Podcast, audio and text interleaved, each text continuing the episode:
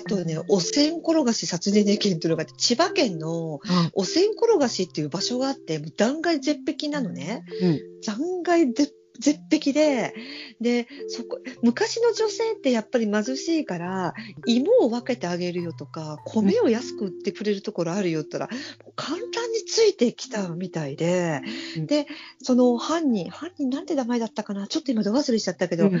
たまたまそのお線転がしの崖の手前で、うん。子供、子供が3人いて自転車を押してる女性を見つけて、うん。1人は幼児で肩に背負い、あとうん。2人は自転車に乗せて、ひっていうお母さんを見つけて、芋を売ってあげるから僕についてきなさい。もうその人はもう本当強姦目的だったのね。強姦目的で、で、断崖絶壁の上でお母さんを犯そうとしたら子供が抵抗するよね。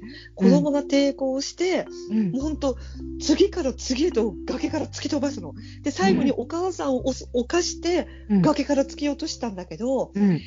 一番上のお姉ちゃんだけは、うん。崖の途中の木に引っかかって、うん。危うく命を一命を取り留めたってお線転がし殺人事件というのがあって、うん。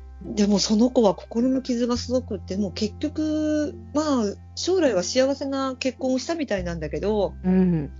で、私、お友達でちょっとマラソンをしてる人がいて、それがなんか、お線転がしのその場所を通るコースだったのね。それをマラソン大会がそう。で、それを見せてもらって、うん。あれこれお線転がし殺人事件じゃん。だから、え、何それ？何それ？って言うから、うん。え、こういう、昭和何年にこういう事件があってね、って言ったら、その子もビビってしまって、怖いよね。私はもう走れないとか言うの。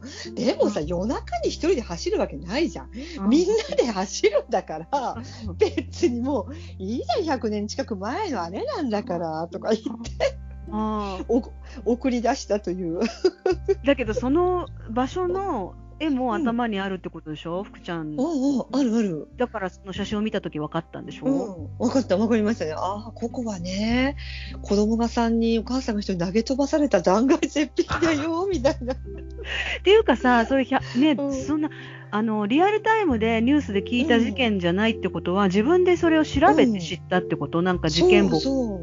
そうなのよ。私、あの、死刑囚の残した最後の言葉とか、すごい興味があって、うん。その死刑囚っていうのはああいう残虐なことをして、うん。もう遺族からもう早く殺してくださいって、もう死んでやる、俺なんか死刑でいいんだよとか言うのに、うん。日本ってほら、結構長いじゃないですか。こう、死刑確定して執行されるまで。うん。中国とかならね、もうすぐされちゃうけど、うん。日本って残酷だなって思うのが、うん。その確定して執行される間に真人間にするんですよ、日本って。日本は。教会師がついて、あなたはキリストにしますか？仏教にしますか？って。で、好きな教会師を選んで、うん。真人間にして、うん。もう本当に最後の刑務官、その死を見送る刑務官曰く、うん。こんなに素晴らしい人を殺すのは忍びないっていうぐらいにしておいて殺すっていうパターンが本当に多くって、うん。まあでもそうじゃない人も半分以上なんだけど、うん本当にあの長山のりおとか知ってる？長山のりおってあの長山基準っていうのがあって日本で、うん。彼はあの10代少年で殺人を犯して、うんまあ、死刑執行されたんだけど、その執行される間に真人間になっちゃってあの出した本がベストセラーで「無知の涙」っていううん。すごくいい小説を書いたり、うんうん。あと小原保って知らない。これは有名だけどうん。吉信ちゃん殺人事件、あ知らない？聞いたことある。聞いたことある。覚えてる。お墓に、お墓に埋めてたっていう。うん彼なんえかね、ほ彼なんか本当に、もう本当にいい歌を短歌、詩人になっちゃって、ーうん。本当にね、本当に荒れ狂ってた心は綺麗に、綺麗な歌に昇華しちゃったんですよ。死ぬ直前に。でも、ほん、うんで、本当に文鳥、文鳥とカナリアを飼うことは許されるのよね。あのえ、死刑囚って。文鳥とカナリアだけ？文鳥とカナリアだけ。なんでだろう、でもそれはそ昭それは昭和の、でも初期かもしれない。今はダメかもしれないけど、うんうんうん昔のその小原保とか長山の時は、本当に文鳥かカナリアかの時代で、うん。で、本当に文鳥をめでてめでて、うん。あの、小原保は、で、綺麗な詩を書いて、で、本当に俳句のその会みたいのに、その日本であるうん。俳句の協会みたいのに自分の俳句を出して、本当賞を取ったり、うん。こんなに美しい詩を書く人が、なんでこんな事件を起こしたのかっていう、まあ人間にして執行されちゃうから、うん。ある意味、日本の、あの、死刑制度っていうのは残酷かもしれないなって思うところは私そこにあるんですよね。そ、そこにね、その、そ死刑制そのものは、う。残酷じゃないと私は、うん。うん、ないといけないと思うんだけど、うんまあ人間にして、ここまで綺麗になって亡くなるのかって思うような人が本当ね、多々いるの。本を読むと。もう悲しくて悲しくて泣いちゃう。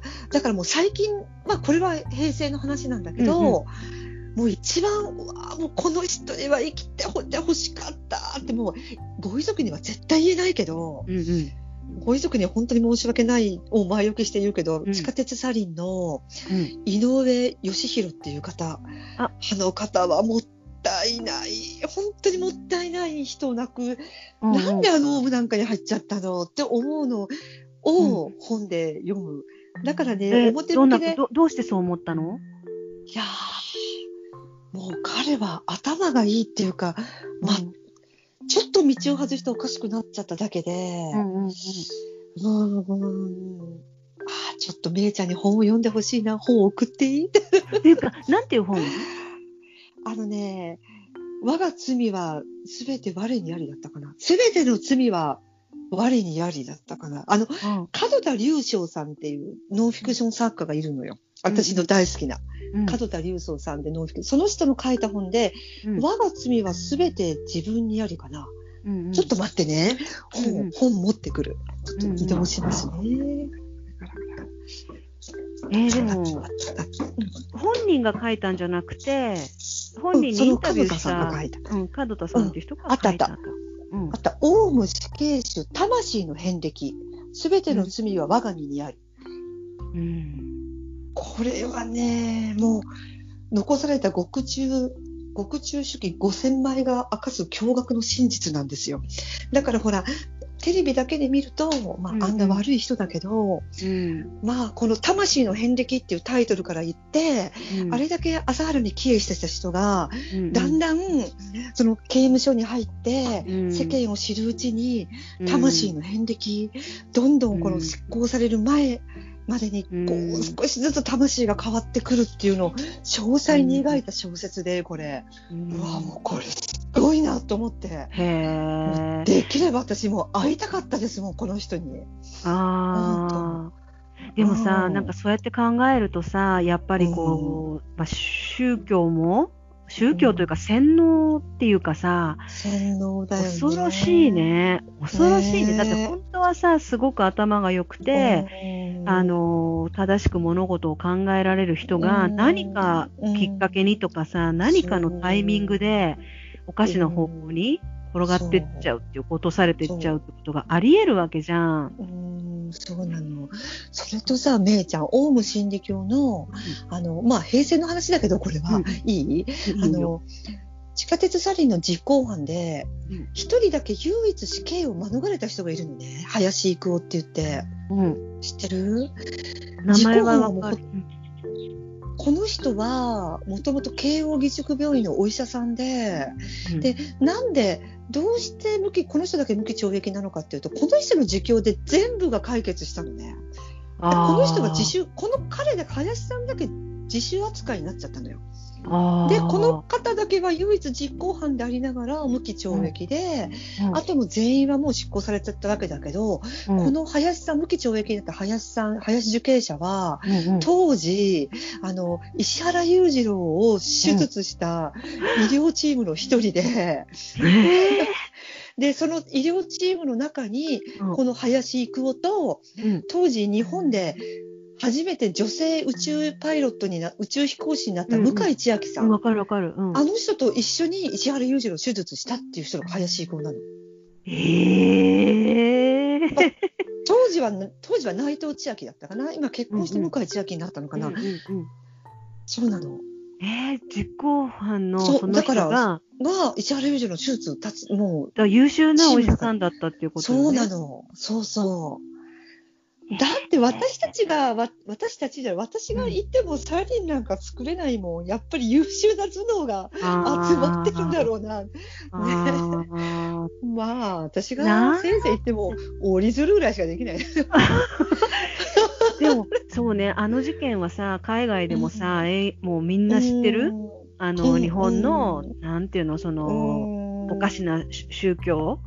団体が起こした大変な事件ということで、あの、うん。みんな知ってるんだけどさ、うん。でも、その、私はその、サリン事件ももちろんそうなんだけど、その、例えばその林育代、行育くを代うん。えーが今後ね、その、まあ、うんもう証言してんのかな？要はどうしてそこに入ったのかとかさ、うん。そっちの心の動きの方が知りたい。最初はね、うん、大概皆さん共通してるのは朝原の本を読んでるのね、最初。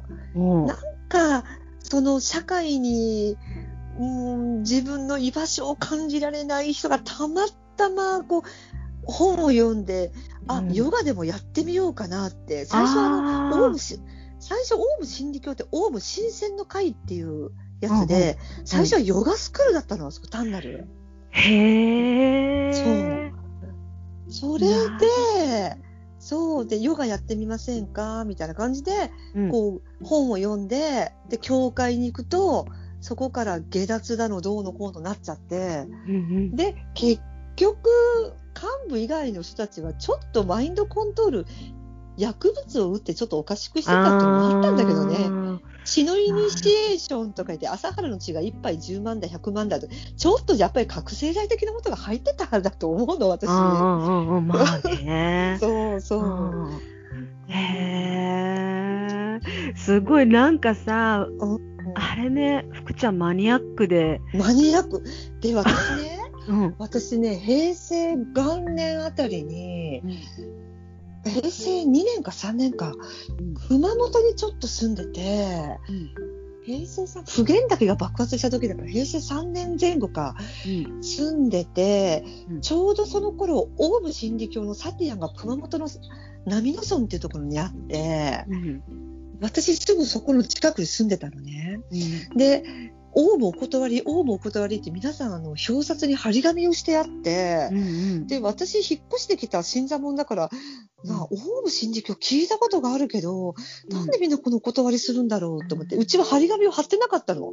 うんうん。だったら一回ピンポーンって来て、あで、オウム真理教が来て、あ、うん。私ね、何かね、うん。紅茶を買ってくれって言われたの。紅茶。うん。うん。で、なんかちっちゃい子供連れてきてて、うん。なんか、女の人？そういうの見てる、うん、なんか大人が2、3人とちっちゃい子供が1人連れてきてて、女の人？男の人？えっ、とね、女の人2人、男の人1人で、子供はね、男の子、ちょっとあんまり覚えてない。けど、多分男の子だったと思うけど、うん。で、紅茶を買ってくれませんか？って言われて、うん。あえ、お、おいくらですか？って言われた。当時、だからもう30年ぐらい前で2000円って言われて、うん。えー、と思ったけど、うん。ちっちゃい箱に入って、うんえー、と思ったけど、ちっちゃい子供がお願いしますって言うから、私えー。2000円で買ったのね。ええでうん。で、それ、それでありがとうございますって言われて、うんそこでお礼で踊られちゃったの、家の前で。オウムの踊りみたいなやつを。で、それを近所の人が見てて、ああなた、オウムから買っちゃいけないでしょって。いや、私知らなかったもんで、あやっぱりあれ、オウムなんですねって。で、あの、坂本弁護士一家が、うん当時、あの、まだ行方不明で、まだ殺害されてるのが表沙汰になってない頃で、うんで噂だったんだけど、波の村にいるっていう噂があって、うん。で、夜な夜な3人分の出前が届けられるっていう噂があったの、当時でうん。波の村で。うんうん。だから坂本一家は波の村にいて、もう洗脳されてるって噂があって、私もてっきりそれを信じてたんだけど、うん。全然違うじゃんと思って、後々。々あ、の出前の3人は多分普通の人たちが食べてたんだろう。うんうんうん。そういうね、ちょっと関わりがあったの、私。やだー、家に来てって踊られちゃった。踊れちゃった。だからそれからもお断りの張り紙を貼って、うんうん。ピンポーンって、まあ1回2回か来たけど、こう覗いて白い服着てたらもう、あのヘッドギアもしてたよ、ヘッドギアも。あの頭に被る怖い。怖いマジで？そう、サイボーグ009みたいな。なんかやってたけど。うんうん。そんな人初めて聞いた。あ、ほんとすごいね。熊本県民。うん。まあ結構私の周りはオウムの被害者が結構いて、うん。いたな、あの当時。あーよかった。福ちゃん連れてかれなくて。だって、だってさ、2000円もする紅茶買ってくれたらさ、こう、うん、絶対来るよね。ね、洗脳しやすいかもしんないじゃないけどさ、思思われちゃうかもしれないもんね。うんいや、でもそので後、もねうん、うん。こんこの続きが、続きがあって、で、あの、うん。大昔 mixi って流行ったでしょ、うん。今でもあると思うけど、うんうん。私 mixi 当時やってて、で、あの、なんかな、今でもアカウントは残ってるんだけども、当時のメールワードもパスワードもわかんないから全然入れないのね。うんうんうん、でも本当に20年ぐらい前に、うん、見たらあの、あの方いるじゃん。上祐。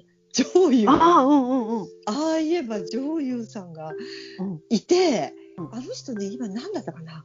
えっと、光の輪、光の輪っていう宗教団体をしてるんだけど、渋谷かなんかで。うんあ、あなんかいるわと思って。で、Facebook とか Twitter と違って、なんかあの、 mixi って足跡が残っちゃうじゃん。うんうんうん。足跡が残って、私が見ましたっていうのが出るから、うん私なんか上祐さんからメッセージが来た記憶が昔。